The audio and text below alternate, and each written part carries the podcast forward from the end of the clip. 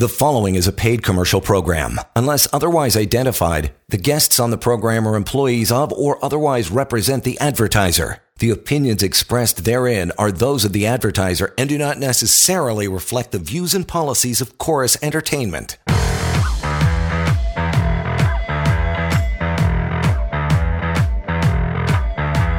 Hello, it is 632, but uh, some things haven't changed. That is the employment law rights that you can enjoy if you know what they're all about. It's all about the education. And that's what we strive to do here uh, every night of the week. Right here on the Employment Law Show, John Scholes, Alex Lucifero, filling you in with the knowledge. And if it's something about your job, workplace harassment, a severance question, something about uh, it could be anything. Maybe they're trying to move your workplace, cut your hours, add hours, change your pay, whatever. Doesn't matter. Bring it on. We got lots of time to talk about it. Email help at employmentlawyer.ca. Main topic is going to be situations that trigger employment law disputes. That's coming up in just a bit. But Alex, we always start off with the uh, week that was. Lay it on me, pal. What do you got? Hey, Johnny. Thanks very much. Great to be here talking employment law.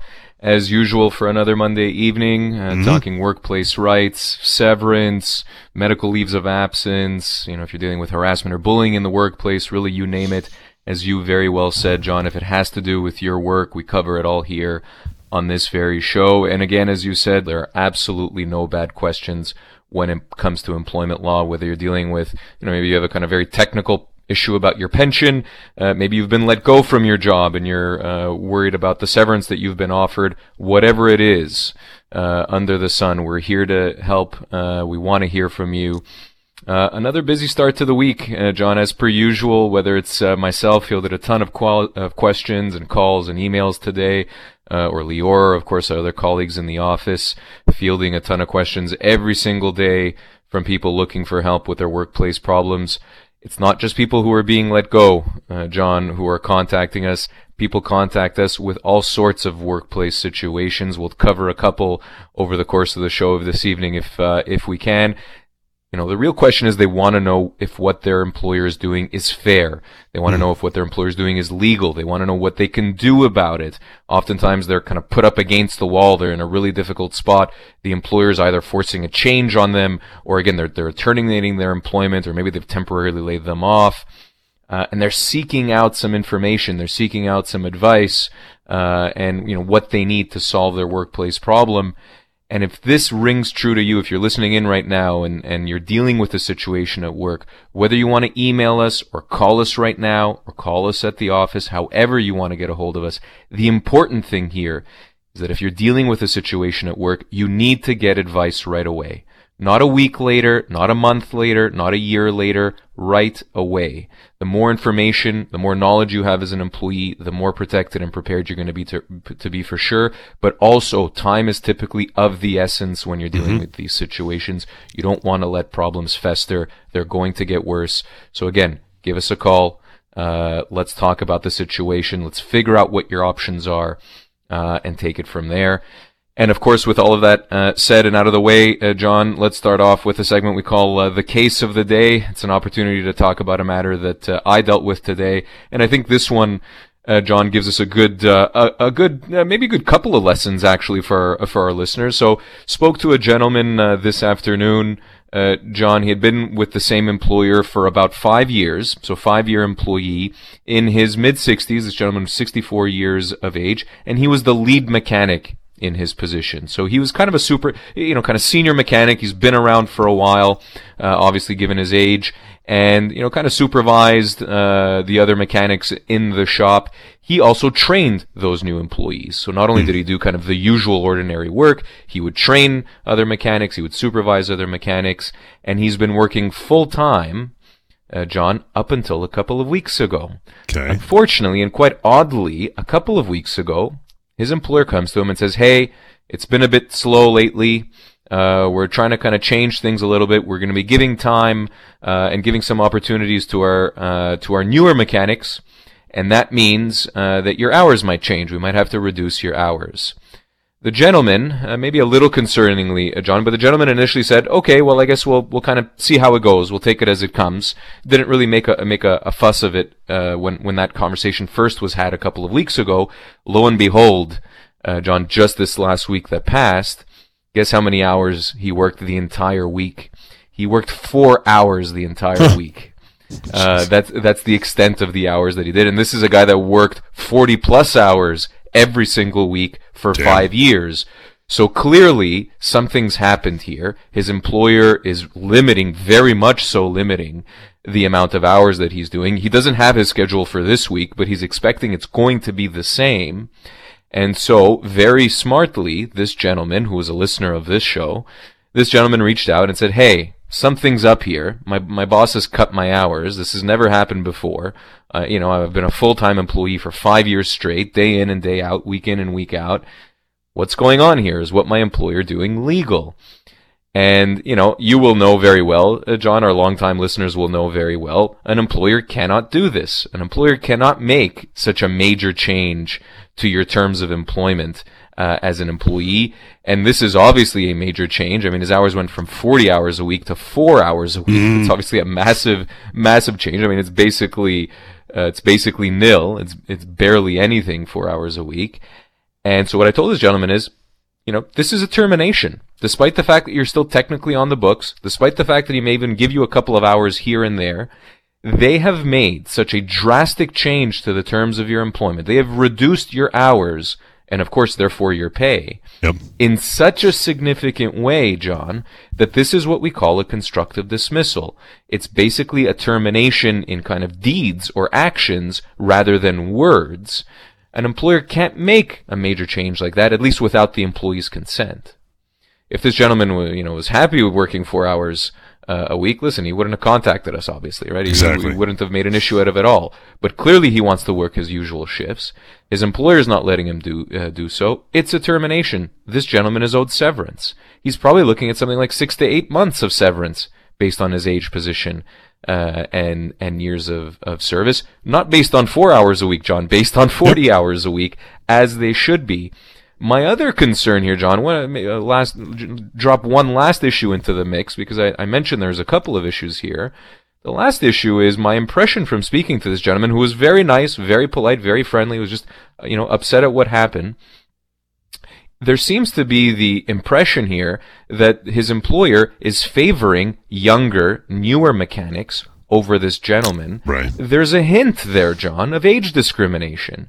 If this employer has reduced uh, this gentleman's hours because of his age, because of his seniority, uh, you know, because he could basically employ younger mechanics for less, that's potentially a problem for the employer, John. That might be age discrimination, another issue that might we might have to investigate and look into. We're going to be assisting this individual and getting him absolutely the severance that he's owed, uh, and and maybe then some. And with that, we'll get into a short break. Uh, Martha, see you standing by. You are our first call when we come back from the break. Help at employmentlawyer.ca. We continue getting warmed up here on the Monday night edition of the Employment Law Show. Coming right back. You're listening to a paid commercial program. Unless otherwise identified, guests on the program are employees of or otherwise represent the advertiser. The opinions expressed therein are those of the advertiser and do not necessarily reflect the views and policies of Corus Entertainment.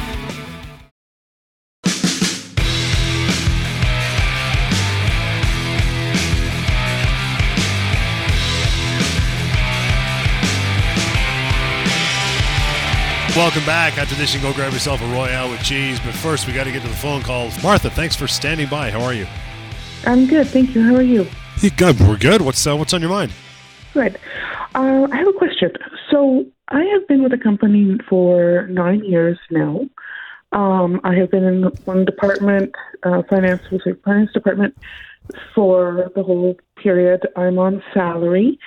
Um, they're they've been short staffed quite a bit. I've been um, doing a lot of other departments, working with a lot of other departments, and I'm not getting. I guess um, I'm not getting paid for the extra mm. work. So I was speaking with someone, and I was told that they might be hiring somebody for payroll because it, this is a U.S. based company, and we are expanding slowly. We're trying to. I guess they're developing Canada again um, after COVID. So my question is if I move from one department to another department, number one, do I get to keep my seniority of the nine years? Um, am I starting over with um, uh, contracts and or what what are what are my rights or should I just stay where I am and hopefully it gets better?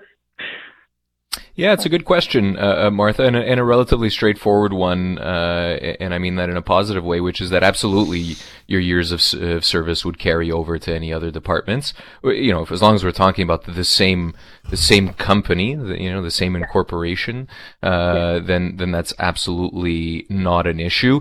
Even in a situation, Martha, where you're maybe dealing with a parent company and there are different kind of subsidiary subsidiaries of the same company that are again different corporations incorporated under different names, uh, e- even then you would still be keeping those previous years of service. So, it, you know, long story short, as long as it's the same company or even group of companies, Martha, uh, your years of seniority are recognized. The only issue I'd point out here, Martha, and you referred to it uh, kind of very briefly in your question, I would keep an eye out for any updated employment contracts that they ask you to sign if you do move. So you may be asked to sign an updated employment contract or some sort of employment agreement if you're changing position or changing department. And in that case, uh, uh, Martha, make sure that you have a look at, doc- at that document carefully, and it would even be wise to have that reviewed by an employment lawyer. There could be language in an updated employment contract, or even if it's an offer letter, there could be language about termination and severance pay that might limit your severance entitlements if they let you go. There might be oh. language that allows the company to do lots of other things that maybe it can't do right now under your current contract. So as one example, we see lots of language in employment contracts nowadays, kind of, if we can call them 2023 state of the art employment contracts.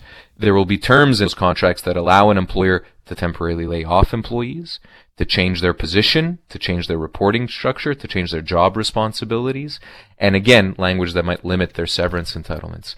Don't just sign off on any documentation that they ask you to sign to kind of confirm the move, so to speak. Make sure you read it carefully. If there are any terms that you don't like, any terms that you don't understand, you know where to call, you know who to reach out to. Happy to have a chat with you off air and, and review that contract together. Okay. Okay, perfect. Thank you very much.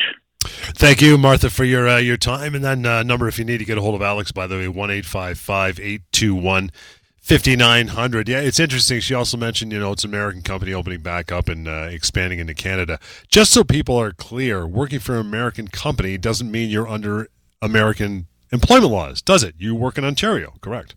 Yeah absolutely not uh, uh, john. I mean and, and you know uh, that would make i hope intrinsic sense to, to most people which is listen if you're working in canada if you reside in canada specifically in on in ontario the company could be based anywhere internationally, really, whether it's the States or Sweden or anywhere else for that matter. Yeah. Uh, it doesn't matter where headquarters is. It doesn't matter where the actual office is. If you're, you know, if you're in Ontario and working in Ontario, then you are an Ontario employee. You're governed by Ontario law and Canadian law. And the good thing about that, uh, John, and again, we say this time and time again on the show, our laws here are very, very protective of employees. They're quite employee friendly specifically and particularly when it comes to you know and as compared to the states uh, where employment laws are, uh, are quite limited, quite weak when it comes to protecting employees with you know respect to things like severance and whatnot. Uh, yeah, it's it's a question we get often. Unfortunately, we have to deal with uh, companies internationally, and, and there's a mm-hmm. learning curve there, of course, where they have to you know be aware of how laws work here. But that's the cost of doing business, John. They they have no choice in the matter. They have to respect Ontario and Canadian employment law. Move on to our topic, pal, for the night. That is situations that trigger employment law disputes. Number one, when an employer resorts to a termination for cause way too soon. They pull that trigger way too soon. Yeah, and it's a you know it's a situation we unfortunately see time and time again, uh, uh, John, where an employer and and the most common uh, situation I'll tell you is when an employer is alleging cause based on performance concerns. John, I mean it, it is incredible how often this happened, and I say incredible only because the law is actually very straightforward on this issue. Mm-hmm. You really cannot terminate an employer for cause, or an employee rather for cause, and for cause means without severance and without notice based on performance concerns, at least where those concerns, uh, you know, are relatively fresh and really haven't been addressed in any great detail. So it's not as easy, John, as having concerns about performance. Maybe you place that performance, uh, that employee on a performance improvement plan, you know, for a few weeks or even a few months. And mm-hmm. if from the employer's point of view, things don't improve, you let them go for cause. That's not how it works, uh, uh, John. In I would say 99% of cases where an employer is alleging uh, cause for termination on the basis of performance, the employer is not going to have cause for termination, which means doesn't mean the employee gets to keep their job. Unfortunately, uh, John, that ship has sailed if the employee's been, ter- terminated. What it means is that that employee is owed severance. Severance is going to be based for an employee uh, on their age, position, and years of service. And here's the thing, John. And I, again, I uh, you know I remind employees and employers of this uh, probably almost every day. Sure. You can be the best employee in the company, John. You can be an average employee. You can be a subpar employee that's been let go because of performance reasons. Guess what? Those employees are owed the same amount of severance, yeah. uh, John, based on their age, position, and years of service. Your performance, the company's opinion of how well you performed or not, does not factor into the severance analysis. You're going to be owed severance even if the company had concerns about your performance. And even when it comes to conduct or misconduct in the workplace, that bar is very, very high. You have to do something really egregious. We're talking about, you know, the worst of the worst of what we can imagine in the employment law context to actually be legitimately terminated for cause. Those situations are very, very rare. We are talking situations that trigger employment law disputes. This one's all too common as well. You get employers, they you know, they try to call somebody an employee an independent contractor, and they're doing it to save money, right? Yeah, a- absolutely. That's really the only uh, reason that an employer will use independent contractors, and I, I say that using air quotes, uh, yeah. uh, of course you, you know, we speak to, you know, we speak to individuals, uh, you know, in situations where even they think, John, that they're independent contractors, right? Maybe they do their own taxes, right? Or they, they, uh, you know, they, they invoice the company. But when, when you really get into the details and you ask this person, what do you do? Who do you report to? Who do you need authorization from if you want to take vacation? Right. Uh, uh, right? Who are you actually working for? How many, how many employers, how many entities are you working for? As soon as you start really getting into the details of what that quote unquote independent contractor does, the reality, John, is that they're no different to an employee. Except for the classic scenario, and we use the plumber, of course, as the kind of classic yeah. independent contractor, right? You have multiple clients, you work for yourself, uh, right? You're basically running your own business if that's you, uh, right, and maybe you're in IT, or maybe you're providing financial, you know, services to uh, to multiple clients, and you effectively have your own business. Well, you know what? Maybe you are an independent contractor in that case. But we speak to so many independent contractors who work for one company, nine to five. Again, they have to ask the employer to take vacation. They get their they get their computer and their equipment from their employer. Uh, all of the other signs, uh, John, point to an employee relationship and guess what? You can call, you can put whatever label on the can that you want. Those people are employees. They're owed severance like employees if they're let go from their jobs. They're also owed things, John, like vacation pay, like overtime right. pay, like all of those other minimum protections that employees uh, are owed. And we pursue those uh, those claims uh, and and those you know those wages effectively for independent contractors all the time. This next one's the one that, you know, we'll file this one under sneaking. We've had this one before. Another one that triggers a dispute is uh, an employee is terminated. Ooh, right before that bonus is due. Out you go. Yeah, yeah, and, and, you know, interestingly, this is right about the time of year we're looking, usually looking at the spring, uh, John, where you know the company's fiscal years are are over. They're looking back now, you know, for example, at 2022, and uh, figuring out, okay, what kind of bonuses are we going to be owing employees for the previous uh, year? And lo and behold, that's when jobs are cut, and that way, that's when employees are let go. And I'll say it this way, uh, uh John: reasonable employers, uh, employers that want to do right by their employees, they'll they'll offer those bonuses as part of an employee severance entitlements. Uh, not because they're being overly kind or generous, because that's the way the law actually works, and they acknowledge that's the way the law actually works. Unfortunately, however, we see a good number of employers, they're absolutely silent, dead silent, John, about bonus. Uh, at this time of year, when it comes to an employee's severance entitlements, they're all, they'll offer employees base salary only. Maybe they'll offer some of the health benefits coverage to continue. But the reality is, not only are those employees, John, going to be owed their bonuses for the previous year if they hadn't received it, So again, if we're talking about a 2022 bonus that the employee completely wor- worked for, right? Well, no kidding, that's owed. Mm-hmm. But it gets better actually for the employees, John. They're actually owed bonus for the severance period as well.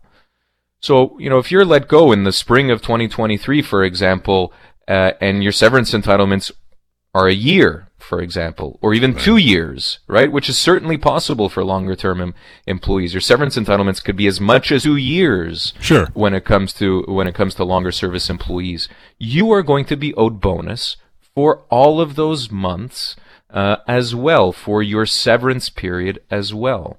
That's the way severance works. It should include all components of an employee's comp- uh, compensation.